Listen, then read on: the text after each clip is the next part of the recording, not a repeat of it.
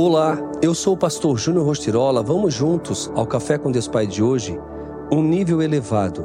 No ano em que o rei Uzias morreu, eu vi o Senhor assentado num trono alto e exaltado, e a aba de sua veste enchia o templo. Isaías 6:1.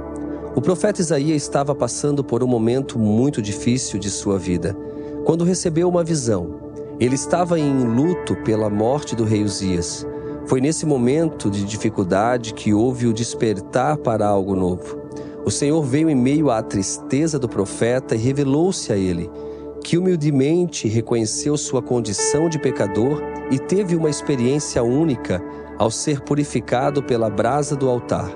Independentemente do que você esteja vivendo, o Senhor lhe mostra que você é a pessoa mais propícia a viver novos sonhos, conquistas e realizações.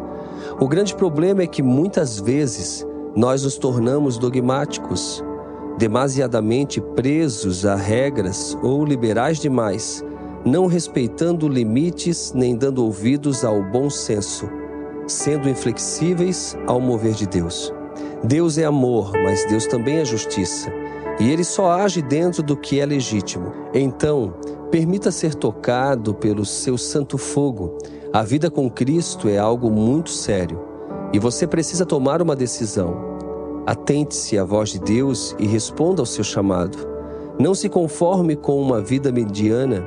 Venha para um nível mais elevado de fé e esperança. Você pode até dizer, mas eu já tentei tantas vezes e parece que nada muda. Parece que as circunstâncias estão me sufocando como se fossem me engolir eu tenho uma boa notícia para você.